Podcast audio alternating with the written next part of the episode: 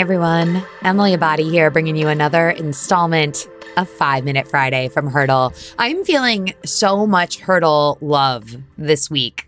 Yesterday on my Instagram, I've uh, I've been working on creating merch for a while, and I'm now in the process where I'm designing it, and I put out in my Instagram story on my Instagram story, I put out what should the sweatshirts, the hats say? Because in my head, it was going to say the word hurdler in big letters, but it seems as though the hurdle community really wants something that says another hurdle conquered. I feel passionately about this. That's why I sign off every episode that way. But I, of course, would love even more of your feedback. So if you have some, feel free to shoot me a DM either over on the Hurdle Podcast account at Hurdle Podcast or hit my DMs. I'm over at Emily Abbate as well.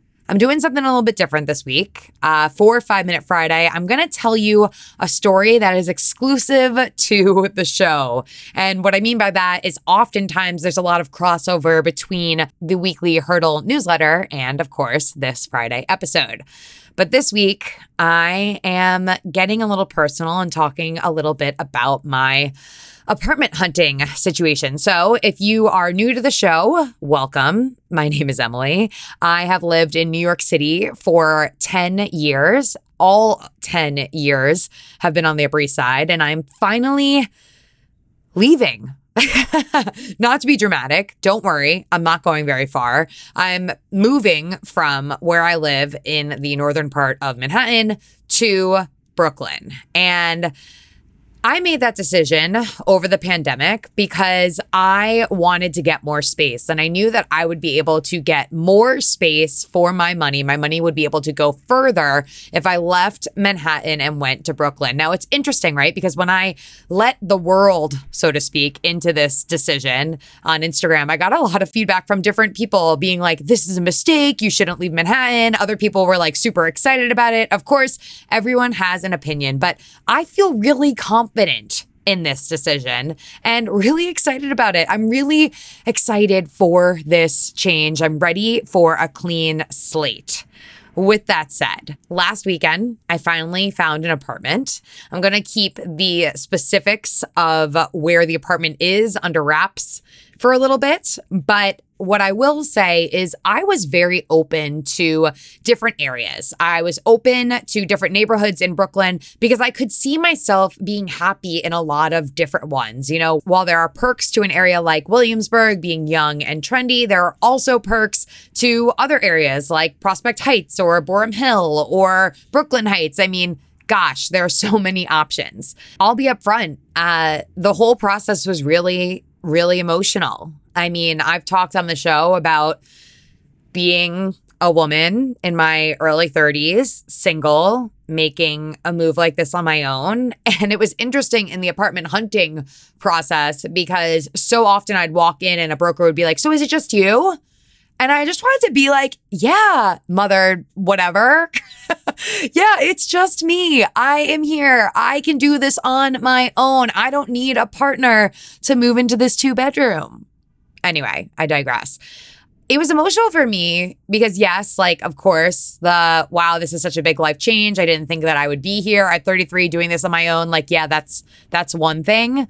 But really, like, more emotional just because of how proud I am of myself. Like, I never thought that I'd be doing it because I didn't think that it was going to be in my wheelhouse. I never thought that I would be in a place where I felt confident enough in what I have going on and where I'm going that I would be able to establish myself in like this kind of home, a home that has a room dedicated to my work and recording and writing and bookshelves and uh, natural light in my living room and new appliances and oh my God, just so much stuff. Oh my goodness. When I was on the phone with my girlfriend after the night that I applied for the apartment, I was I was just crying uh, because if you've listened to the show, then you've heard me say this before. I felt that it would mean that I made it when I had someone else to accept my packages. And I know that sounds a little ridiculous. And of course, that could be more than just a doorman. It could be that I have a partner to join me or I have a building manager because my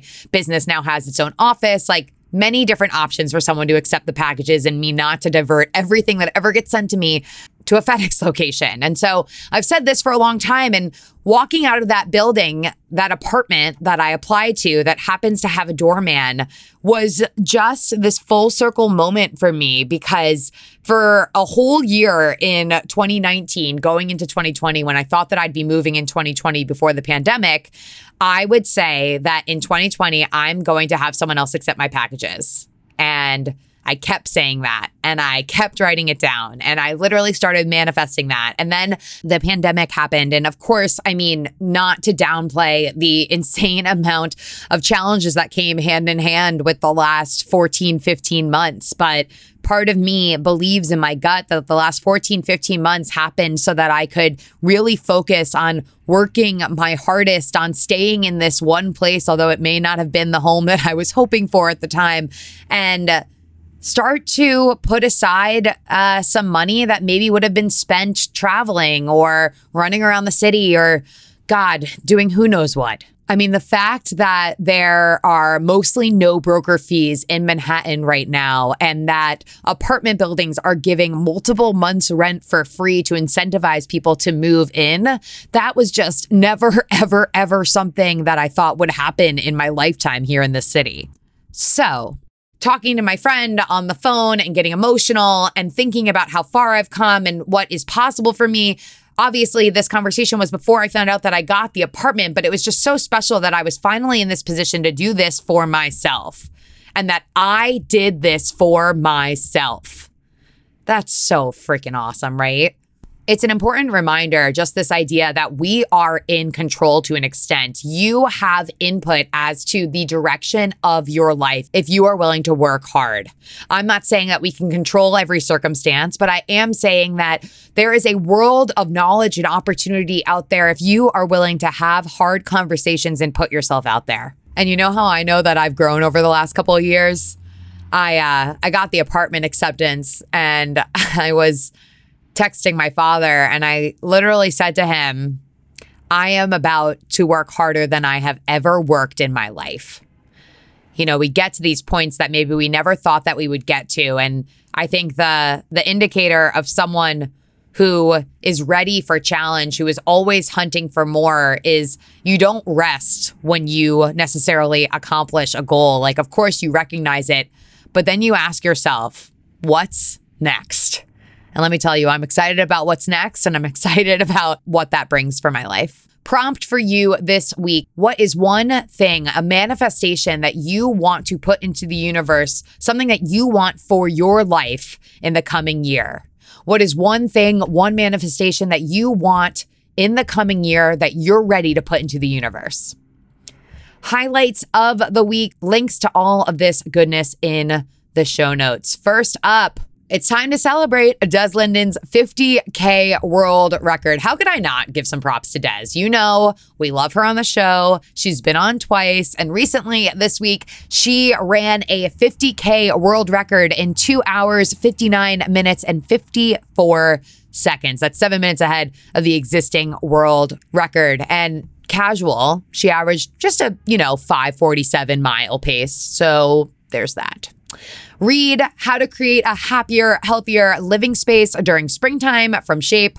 Hi, as we've established here, my name is Emily. I am preparing to decorate a completely new home and I am addicted to Pinterest. so, obviously, this article about creating a happy and healthy space certainly caught my mind. A lot of good tips in here. I know that the concept of having a separate workspace, rejuvenating your workspace for the warmer weather, I am all about it. Support Birth Queen. I recently hosted a conversation for Lululemon in honor of Women's History Month. And in doing that, I met Rachel Nix, and she is a mom, a doula, a lactation counselor, and she's also a Lululemon ambassador and founding mirror trainer. She also happens to be, as if that laundry list of awesomeness wasn't enough, the founder of Birth Queen, which is a nonprofit working to combat the Black maternal health crisis. Birth Queen educates, supports, and empowers Black women, parents, and birthing people, and funds training for doulas, midwives, and lactation consultants. So, as it's Black Maternal Health Week this week, I wanted to share a link in the show notes for those who would like to donate and spread some information about Rachel's cause. Snag some tops and bras for 20% off at Athleta. I'm linking to some of my favorites in the show notes. A follower brought this sale to my attention yesterday, and uh, it's notable because Athleta rarely goes on sale. So, a bunch of my favorites again in the show notes. Definitely check it off. I love me a good bargain. And last but not least, watch before the flood. My new thing, I think I've done it I've done it every night this week. That shows what kind of social life I have. I, on weeknights, am all about watching documentaries. Uh, I'm late to this party because this documentary came out in, I believe, 2016. Uh, but with Earth Day on the horizon, I was searching something out that felt appropriate. So I found Before the Flood. Uh, wow. Basically, in the documentary, Leonardo DiCaprio sounds the alarm about global warming and throws out some insane stats. Ready for this? The North Pole will likely be melted by 2040. Yeah, it's nuts. The whole documentary is nuts. Definitely, definitely give it a look. And now we have a listener question. Hi, Emily. My name's Brittany. I'm a new listener and new hurdler, but I'm loving every second of it. Um, I have a question about um, being a 12 hour three to four shift a week worker and how you would recommend um, working out on long shift days where I'm leaving the house at 5.15 and not coming home until maybe 7, 8 o'clock in the, uh, at night. Do you have any recommendations for how to push forward with uh, my workout routine and goals despite such a heavy work schedule? Thanks.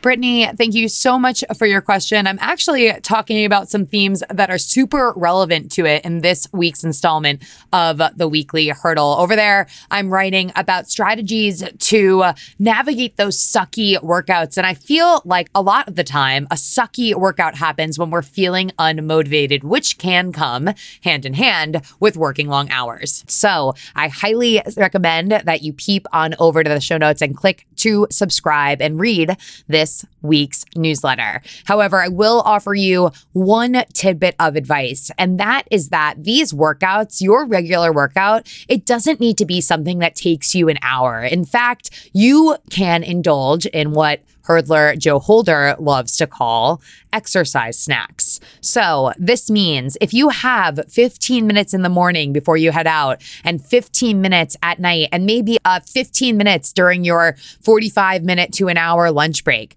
find ways to move that give you energy that you need to carry on with the rest of your day. Because I'll tell you this when you make the time for movement, and I understand that you might be feeling tired, you're working hard, and your hard work is so appreciated. But when you're feeling tired, moving your body, getting those endorphins can be such a game changer. So find small breaks within your day to start adding movement into the mix. You'll be really grateful for it. And to make it even easier, think ahead about what these movement breaks might entail. Maybe that lunch one is literally just going for a walk. Maybe the evening one is you looking at the on demand programming that you like to do and selecting which workout you're going to turn on. By taking the extra decision making out of it, that's one less hurdle that you'll approach on your quest to getting active and moving your body.